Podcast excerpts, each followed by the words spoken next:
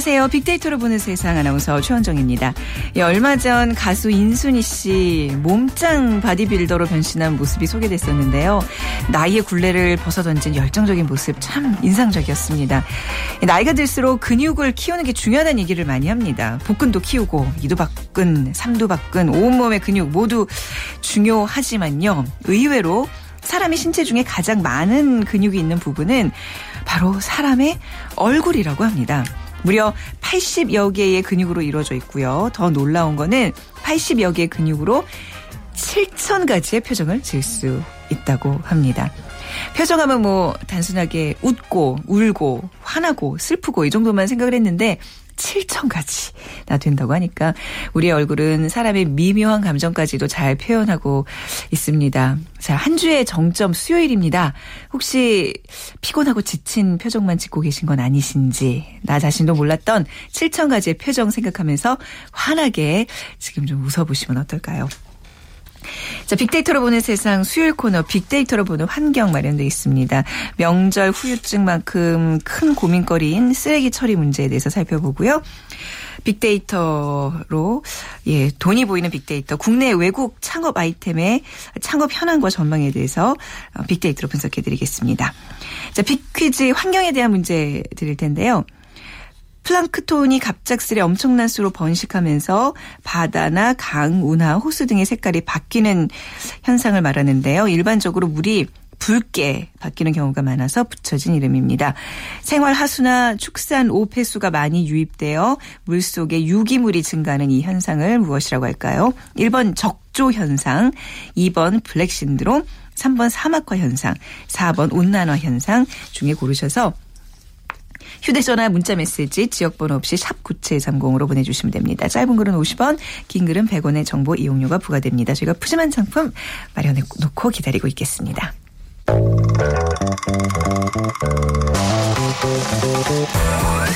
돈이 보이는 빅데이터 창업피아 이홍구 대표와 함께합니다. 네, 창업 컨설턴트 창업피아의 이홍구 대표 나오셨습니다. 안녕하세요. 네, 안녕하세요. 네. 오늘은 국내 진출한 외국 아이템에 대한 얘기예요. 네, 흥미롭습니다. 네, 네 어떤 것들이 있는 거죠? 네.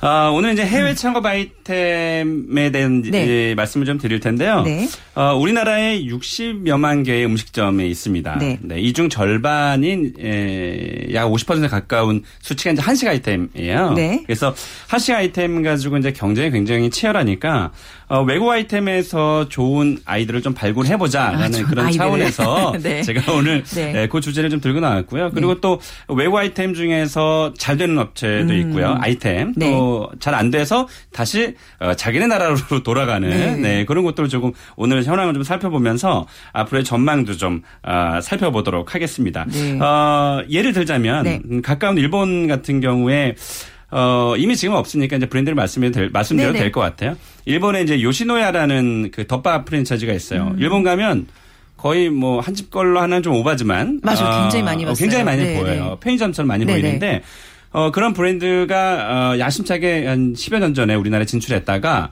아, 네. 다시 집으로 돌아갔습니다. 어, 왜 그랬을까요? 네. 그거 맛있는데 덮밥? 아, 어, 네. 그렇죠. 근데 이제 네. 결국 이제 현지화에 네. 실패하거나 네. 시기적으로 좀 안 맞았던 그쵸. 거라 보고요. 네. 이제 과거 우리가 한 20년 전에 왜 그 도토로라는 커피 브랜드가 있잖아요. 네. 지금 뭐 서울에 없지만 네. 그 브랜드도 20여 년 전에 그때 뭐 우리가 에스프레소 커피나 원두 커피를 모를 음. 때그 시절 너무 빨리 들어온 거죠. 아. 근데 역시나 그 일본에 가면 도토로가 한집 걸로 하나 있을 정도로 굉장히 많이 눈에 띄잖아요. 어, 그래서 얼핏 좀 들어보니까 굉장히 그런 시기 같은 것도 중요하고 아주 중요하죠. 예, 오늘 네. 그런 것도 좀 분석을 해보는 창업은 시간이 아이 그 음. 타이밍이거든요. 네. 어.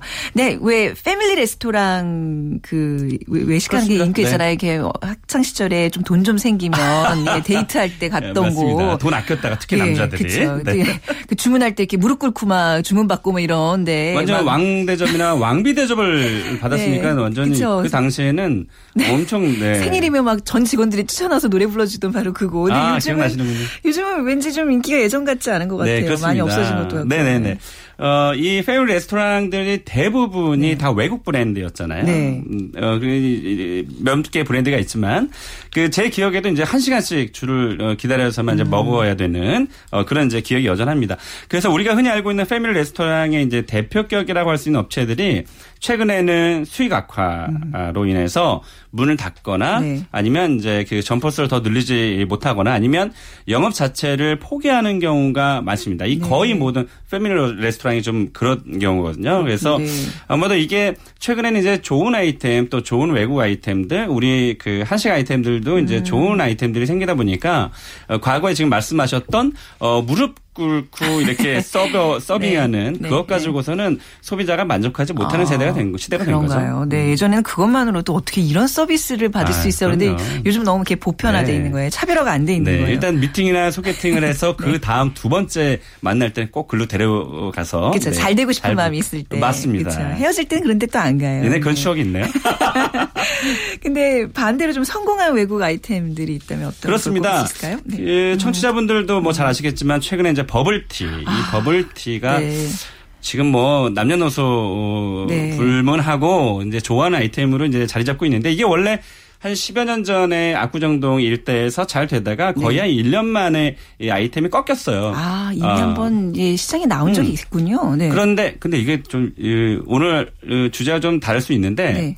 어, 지금 복고가 굉장히 열풍이거든요. 네. 그러니까 과거 10여 년 전에 예를 들면 음. 그 저번 방송도 제가 말씀드렸지만 찜닭도 이미 유행으로 끝났고 네. 불닭이라는 것도 유행으로 끝났고 네. 뭐 요구르트 아이스크림도 유행으로 끝나고 네. 이 버블티도 사실 유행으로 끝나고 다시 나온 거거든요. 어. 그러니까는 이 지금 창업을 앞두고 계시는 분들이 네. 기존에 지금 유행하는 거 말고요. 네. 과거에 어. 소비자들이 경험을 했 했었던 그렇죠, 것. 그렇죠. 예. 그래야 익숙하거든요. 예, 예. 그러니까 버블티도 만약에 지금 처음 나왔으면 음. 이렇게까지 성장하지 못할 수도 있어요. 아. 근데 10여 년 전에 이미 한번 경험을 했던 30대와 40대 분들이 네. 이제 편하게 받아들이는 맞아요, 거죠. 맞아요. 맞아요. 추억을 또 살릴 수 있고. 그렇습니다. 어. 일단 익숙하거든요. 네. 그래서 그럼 이, 이, 이 버블티도 어, 음. 대만의 원래 브랜드예요. 네. 예, 대만 브랜드가 와서 지금 완전히 뭐 대성공을 거뒀고 뭐 지금 이제 전국민이 다 알고 있는 뭐 스타벅스 같은 경우도 네. 미국이나 다른 나라 같은 경우는 우리나라만큼 우리나라만큼의 큰 성공을 거두지 못했어요. 우리나라가 지금 아주 성공 사례 좀 꼽히는 아, 뭐 경우가요. 뭐 스타벅스는 우리나라 때문에 돈을 번 아, 케이스죠. 그렇군요. 네 그리고 어 카레 전문점도 음. 우리나라 대기업에서 네. 어, 일본의 그 코코 이츠방야라는 브랜드가 있어요. 네. 그게 이제 우리나라 대기업에서 또 가져와서 음. 지금 사업을 전개하고 있고 이 베트남 쌀국수 같은 경우는 베트남 브랜드가 우리나라에 와서 성공한 케이스는 없고요. 네. 어, 우리나라 사람이 베트남 쌀국수를 맛보고 현지화를 시켜서 아, 그뭐 이제 뭐 성공한 뭐포뭐 뭐, 예, 뭐, 뭐, 그 뭐, 베트남어라서 저는 베트남 상편 줄 알았는데 그건 아니에요. 아니요. 지금 네. 어, 우리나라에서 지금 인기를 끌고 있는 네. 거의 모든 것들이 다 우리나라 사람들이 아, 만든 거고요. 이건 이제 베트남 쌀국수의 아이템이 우리나라에서 음. 이제 성공을 거두고 있는 케이스. 그러니까 어 사실은 이게 보이지 않지만 우리가 외국의 성공 케이스라든지 우리나라와 실정이 맞는 것들을 가져오면 네. 아, 버블티처럼 음. 네, 몇백억을 벌 수 있는 불과 한 어, 2, 3년 만에 네, 이런 시장이 됐기 때문에 그러니까 그게 외국에서 잘 된다고 우리나라 와서 다 잘 되는 법이 없잖아요. 그걸 잘 읽어야 되는 거잖아요. 그래서 아까 제가 타임이라고 말씀드렸던 타임, 네. 거거든요. 그게 뭐 어. 일단 운이라고 볼 수, 운이라고 볼 수는 없죠. 네네. 그만큼 시장을 읽을 수 있는 힘이 좀 있어야 될 것 같고요. 네. 어, 베트남 쌀국수 지금 말씀드렸지만 그 얼마 전에 그 노량 원래 그 노량진에서 몇 년 동안 네. 그 노점 음. 포장마차 같은 데서 네. 3,500원에 베트남 쌀국수를 팔았어요. 네, 네. 원래 베트남 쌀국수가 8,500원, 9,500원 이렇게 판매가 네, 네. 되잖아요. 그런데도 불구하고 여자분들에게 인기를 끌고 있는데 음. 이게 사실은 원가가 얼마 안 들어가거든요. 어, 근데 그 노량진이 워낙 이제 그 단가가 좀 싼 저렴한 동네니까 거기서 3,500원에 팔았는데 엄청나게 나간 거예요. 거기서 음. 돈을 벌어서 그 근처에 이제 점포를 얻게 된 네. 그런 아, 분이 계시거든요. 네. 진짜 인간 승리죠. 그래서 오. 어. 이런 그 외국의 다양한 아이템을 가지고 어, 한국에서 성공할 수 있으니까 굳이 음.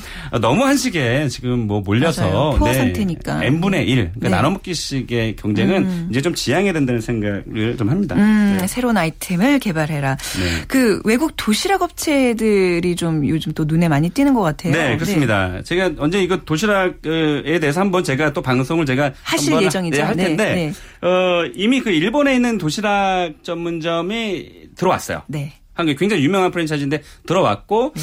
또 미국에서 그 최대 도시락 프랜차이즈라고 하는 곳이 한국에 진출을 했습니다. 네. 어, 올 4월에 들어왔는데 음. 지금 10월이잖아요. 네. 그러니까 6, 9일과 6개월 만에 점포를 지금 4개씩이나 열면서 오, 네. 공격적으로 지금 네. 어, 오픈을 지금 하고 있는데 네. 어, 재밌는 것은 우리가 이제 도시락 전문점 그러면 그냥 일반 평이한 음. 도시락을 생각하고 네. 푸짐하거나 싸거나 이런 걸 생각하는데 이 브랜드는 저도 가서 굉장히 놀란 게 일단 디자인 자체가 핑크빛이고, 어머. 어 그리고 여심을 이름, 사로잡는 이름도 여심을 사로잡았고, 아, 네. 용기 그러니까 그릇이나 어. 거기 이제 커피도 파는데 네. 그 테이크 전에 다 핑크빛이에요. 어, 네네. 너무 예뻐요. 그러니까 이게 원래 그 어. 외식은 그 말씀하신 대로 여심을 사로잡아야지 네. 남자도 같이 함께 음. 동행을 해서 손님으로 이루어지잖아요. 그래서 여기가 벌써 어, 전 세계 뭐 1227번째 매장이 한국에서는 어. 이제 네 번째 매장을 오픈한다고 네. 하는데 어, 그 정도로 지금 도시락이 어, 싸고 푸짐한 것만 잘 되는 것이 아니라 좀 네. 차별화시켜서 여기는 뭐 한 물론 가성비는 높지만 일반 도시락보다는 조금 천 원, 이천 원 단위가 높거든요. 네. 그렇지만 여자분들은 음. 예쁘고 맛있으면 네. 무조건 가격이 가격돼 있다. 이게 방정식이거든요. 어, 그렇군요. 네, 그래서 아마 이제 그런 것에서도 좀 힌트를 좀 얻으시면 좀 좋을 것 같습니다. 많이들 이제 일본의 경우를 이제 많이들 본떠서 네. 이게 대신 맞긴 해야죠. 예, 아이템들 많이 가져오시는데 동남아나 음. 유럽 등지에서 요즘 또 워낙 여행들 많이 다니시니까 네. 이런 데서 좀 힌트 없을까요? 그렇습니다. 이게 네. 동남아가 왜 주목을 해야 되냐면 어, 아직은 멀었지만 우리나라가 네. 계속 지금 그 온도가 올라가고 있잖아요. 음. 이 대만에서 이 버블티가 잘 되는 이유는 대만이 그 4개월 내내 덥잖아요. 네. 거의. 그러다 보니까 시원한 음료를 팔고 그게 이제 소비자한테 먹힌 것처럼 네. 우리나라 같은 경우도 앞으로 이제 서서히 이제 뭐 온도가 좀 올라가는 그런 추세이기 음. 때문에 이 음료 시장이 커질 수밖에 없고요. 네. 어, 특히나 우리나라는 지금 커피 쪽에만 집중이 돼 있다 보니까 외국의 업체들이 음. 예를 들면 미국의 뭐 어, 유명한 잠바 주스라든지 네. 그 글로벌 그런 그 주스 전문점들 네. 또 건강 음료 전문점들이 어. 한국 시장을 공략하고 있어요. 네. 왜냐하면 이게 창업자들이 편하고 간편한 것을 창업하기 원하는데 그게 네. 커피밖에 없거든요. 네. 그러니까 사실은 과일 주스라든지 어 몸에 좋은 그런 건강 음료들이 외국에 선진국에 많은데 우리나라에는 없어요. 음. 그러니까 미국이나 이런 유럽에서 우리나라를 공략하고 심지어 최근에는 네덜란드에 있는 브랜드도 네. 지금 들어왔어요. 그래서 어. 한국 자꾸 놓고 하고 있습니다. 네. 근데 이제 그 아까 앞서도 이제 일본 아이템들을 얘기 많이 하셨는데 저 진짜 궁금한 게요. 네. 우리나라에 이렇게 그좀 뭐 이렇게 외식 이런 데 많은 그런 거리를 가보면 다 일본어로 돼 있는 상호고 메뉴들도 다 이제 일식 그런 거. 우리나라에? 예, 예 우리나라에. 네, 그렇죠. 젊은, 예, 젊은 네. 사람들 많이 가는 게. 근데 네. 그게 어떻게 보면 그러니까 아까 한식이 많다 그러셨는데 제가 보기에는 일식의 포화 상태인 것 같아요. 근데 그게 계속 된다는 게 참 신기하거든요. 예, 이게 이제 우리가 정치적으로 네. 네. 또뭐 뭐 한일전이라든지 축구 네. 이러면 저도 다 축구랑 그 야구는 일반 이제 군대 경기 사실은 잘 안 보는데 네. 바쁘기도 하고 근데 음. 일단 한일전이다. 그러니까 아, 무조건 봐야 되거든요. 약간 그 반일 감정이 어쩔 수밖에 없는 근데 있는 그게 상황에서 희한한 것은 그때 잠깐이에요. 그러니까 네. 어 일단 이겨도 네. 어야 술 먹으러 가자. 그러면은 어, 이 작가에 가고요. 그러니까요. 져서 열받아도 술 먹어야 되는데 또 이 작가를 네, 간다는 네. 거죠. 그러니까 이게 어. 정치적인 것과 문화적인 것은 어. 이미 우리 젊은 친구들이 아 우리 이제 기성세대들이 갖고 있던 감정하고는 또 달라요. 네. 그러니까 분명히 선을 긋기 때문에 네. 어 일본 심지어 홍대 같은 경우는 우리나라 트렌드를 선도하고 있는데도 이 작가의 술집의 한 70%가 이 작가이거든요. 음. 그리고 또 또 한 가지 중요한 것은 네. 일본에 있는 아이템들이 또 맛있는 것들이 굉장히 많잖아요. 심지어 뭐 우동 전문점도 이번에 또 들어왔고 마루가메샤면이라고 일본에서 음. 굉장히 유명하거든요. 또 카레 전문점도 또 들어오고 그래서 음. 이 일본 아이템들이 계속 어, 우리나라뿐만이 아니고요. 동남아 쪽으로 계속 어, 진출을 시도하고 있어요. 네. 이때 우리가 어, 좋은 아이템을 좀 발굴하기 위해서 오히려 그 독립 창업자분들도요. 네. 일본 가서 아이템을 얻어보시면 충분히 또 승산이 있다라고 생각합니다. 우리나라 외식업체가 일본으로 진출한 사례는 어떤가요? 많이 있나요? 아 애석하게도 별로 없는 네. 것 같아요. 네. 저도 올 초에 또 동경을 또 갔다 오고 했는데 네. 어, 일본에서 한국으로 방문하는 사람들 중에서는 뭐 부대찌개 먹고 맛있다라고 하고 음. 족발 맛있다라고 하고 이제 이런 사람들이 있는데 네. 그 유독 이 아이템들이 어, 일본으로 또 진출을 또 안 하려고 해요. 그러니까 음. 프랜차이즈 기업들도. 네. 그리고 또 어, 근데 사실은 어찌 보면 어, 전 세계에서 우리나라 사람과 입맛에 좀 근접한 게 사실 일본이거든요. 음. 달구 짜구 뭐 이것만 네, 빼놓고서는. 네, 네. 그래서 한국의 이제 프랜차이즈 기업들도 이제는 일본에서만 가져올 게 아니라 네. 일본을 적극적으로 공략하는 것도 네. 어, 좋은 방법이라고 볼 수 있겠습니다. 외국 창업 아이템을 이제 도입할 때 좀 주의할 사항 마지막으로 짚어주신다면요. 아까 뭐 최현정 아나운서께서 말씀하셨지만 역시 뭐 타이밍, 타이밍을 좀 잘 맞춰야 될 것 같고요. 이 타이밍에 따라서 쪽박이 되느냐 대박이 음. 되느냐 뭐 이런 어, 또 기준이 또 있으니까요. 그리고 또 어, 일단 그 수요자가 많아야 된다. 음. 그 수요자가 적으면 아무리 내가 그 아이템에 꽂혀가지고 그날에 갔는데 네. 여행하다 꽂혔어. 네. 근데 자기 같은 사람이 얼만큼 있느냐가 굉장히 중요하거든요. 그래서 네. 대중 아이템 속에서 차별화된 아이템을 찾는 것이 중요하고요. 그리고 네. 너무 낯선 아이템은 좀 음. 주의를 해야 된다. 네. 네. 이런 것만 간단하게 말씀드리고 싶습니다. 네, 돈이 보이는 빅데이터. 진짜 이 시간이 거듭될수록 진짜 돈이 보여요. 보이세요? 네, 보여요. 점점 다가오는 것 같아요. 아마 청취자분들도 그런 느낌 받으셨으면 좋겠습니다. 창업피아의 이홍구 대표와 함께 했습니다. 감사합니다. 네, 고맙습니다. 자, 비키즈 다시 한번 드리면요. 어, 플랑크톤이 갑작스레 엄청난 수로 이제 번식하면서 바다나 강, 운하, 호수 색깔이 바뀌는 현상입니다. 물이 붉게 바뀌어서 붙여진 명칭이죠. 어, 1번 적조 현상, 2번 블랙 신드롬, 3번 사막화 현상, 4번 온난화 현상 중에 고르셔서 휴대전화 문자 메시지 지역번호 없이 샵 9730으로 보내주시기 바랍니다. 짧은 글은 50원, 긴 글은 100원의 정보 이용료가 부과됩니다.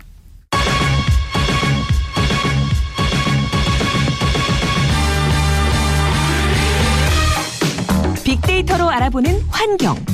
우리의 관심이 세상을 살립니다. 고려대 조영성 교수의 분석으로 살펴봅니다. 네, 고려대학교 조영성 교수님 나오셨습니다. 안녕하세요. 네, 안녕하세요. 네.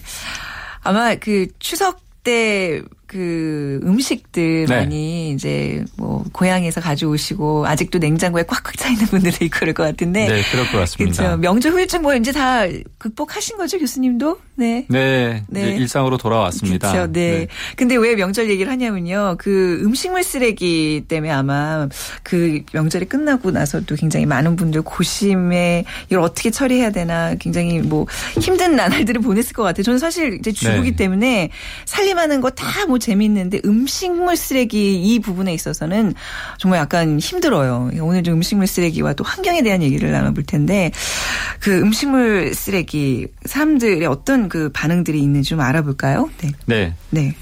추석 명절이 끝나고 나면은 저희가 보통 음. 연휴 휴유증이라는 말을 많이 하는데요.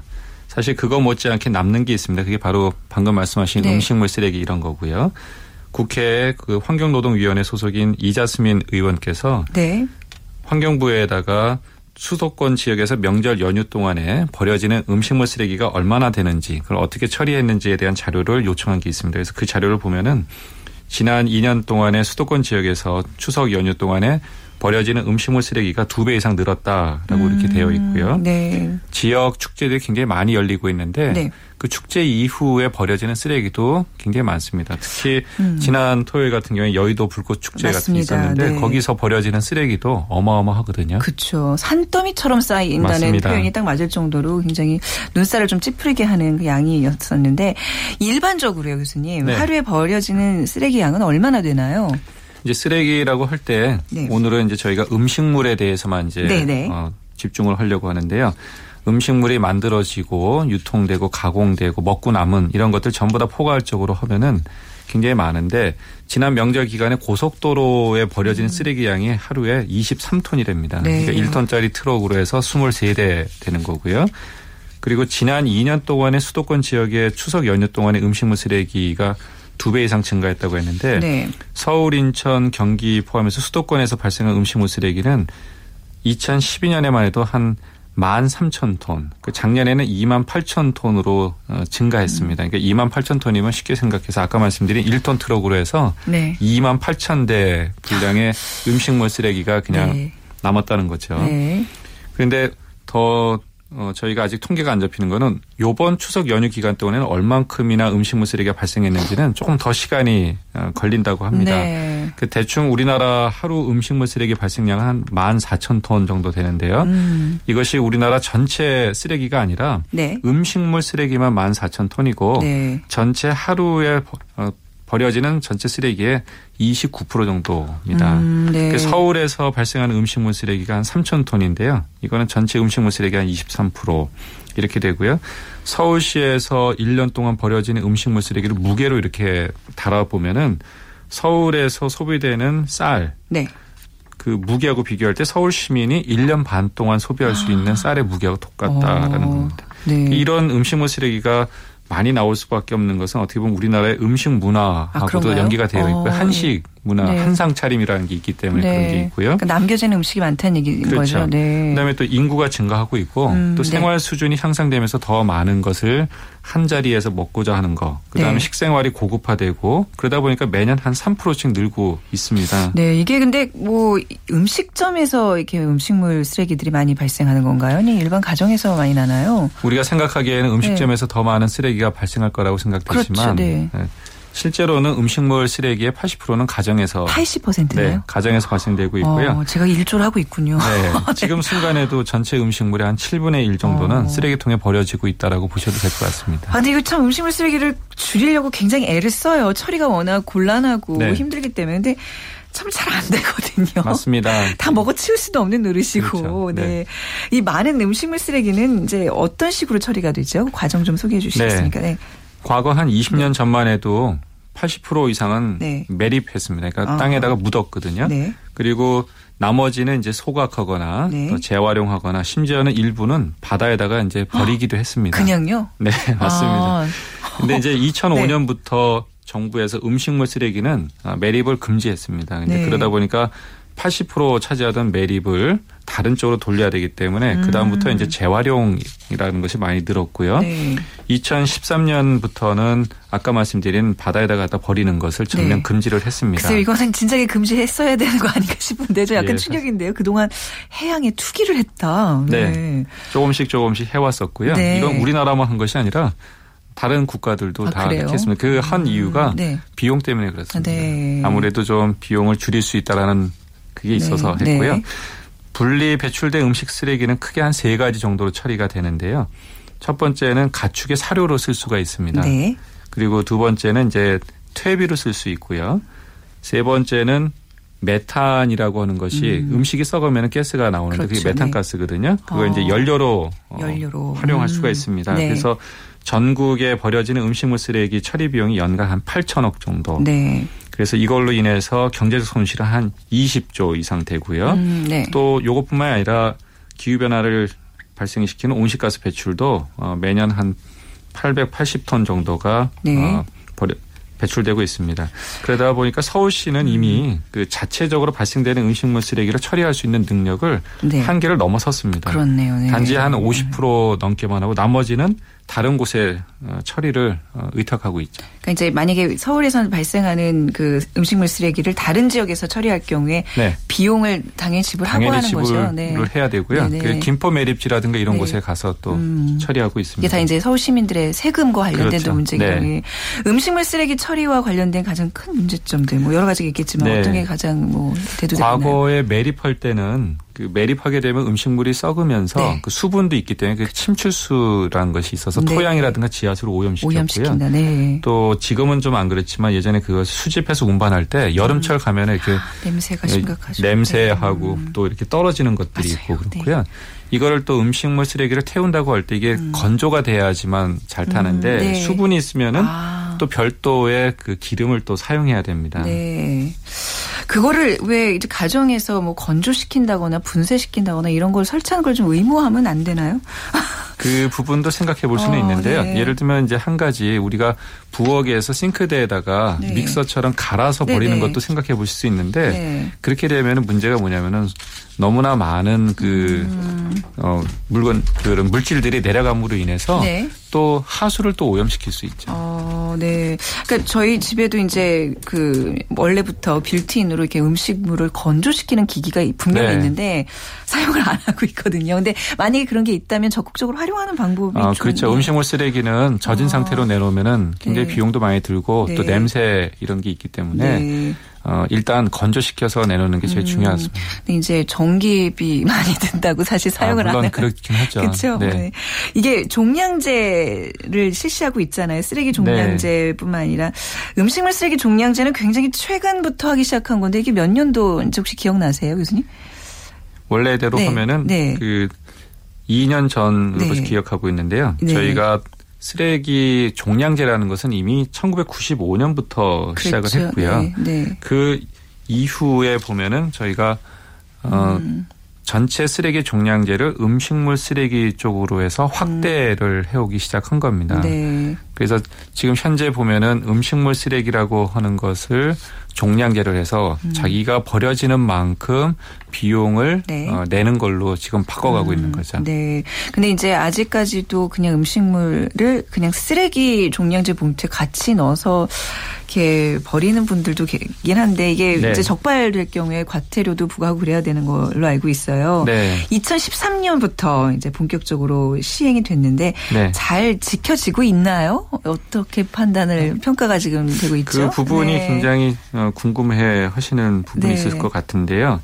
그 음식물 쓰레기 이제 종량제라고 하는 것이 갖고 있는 장점도 있고 네.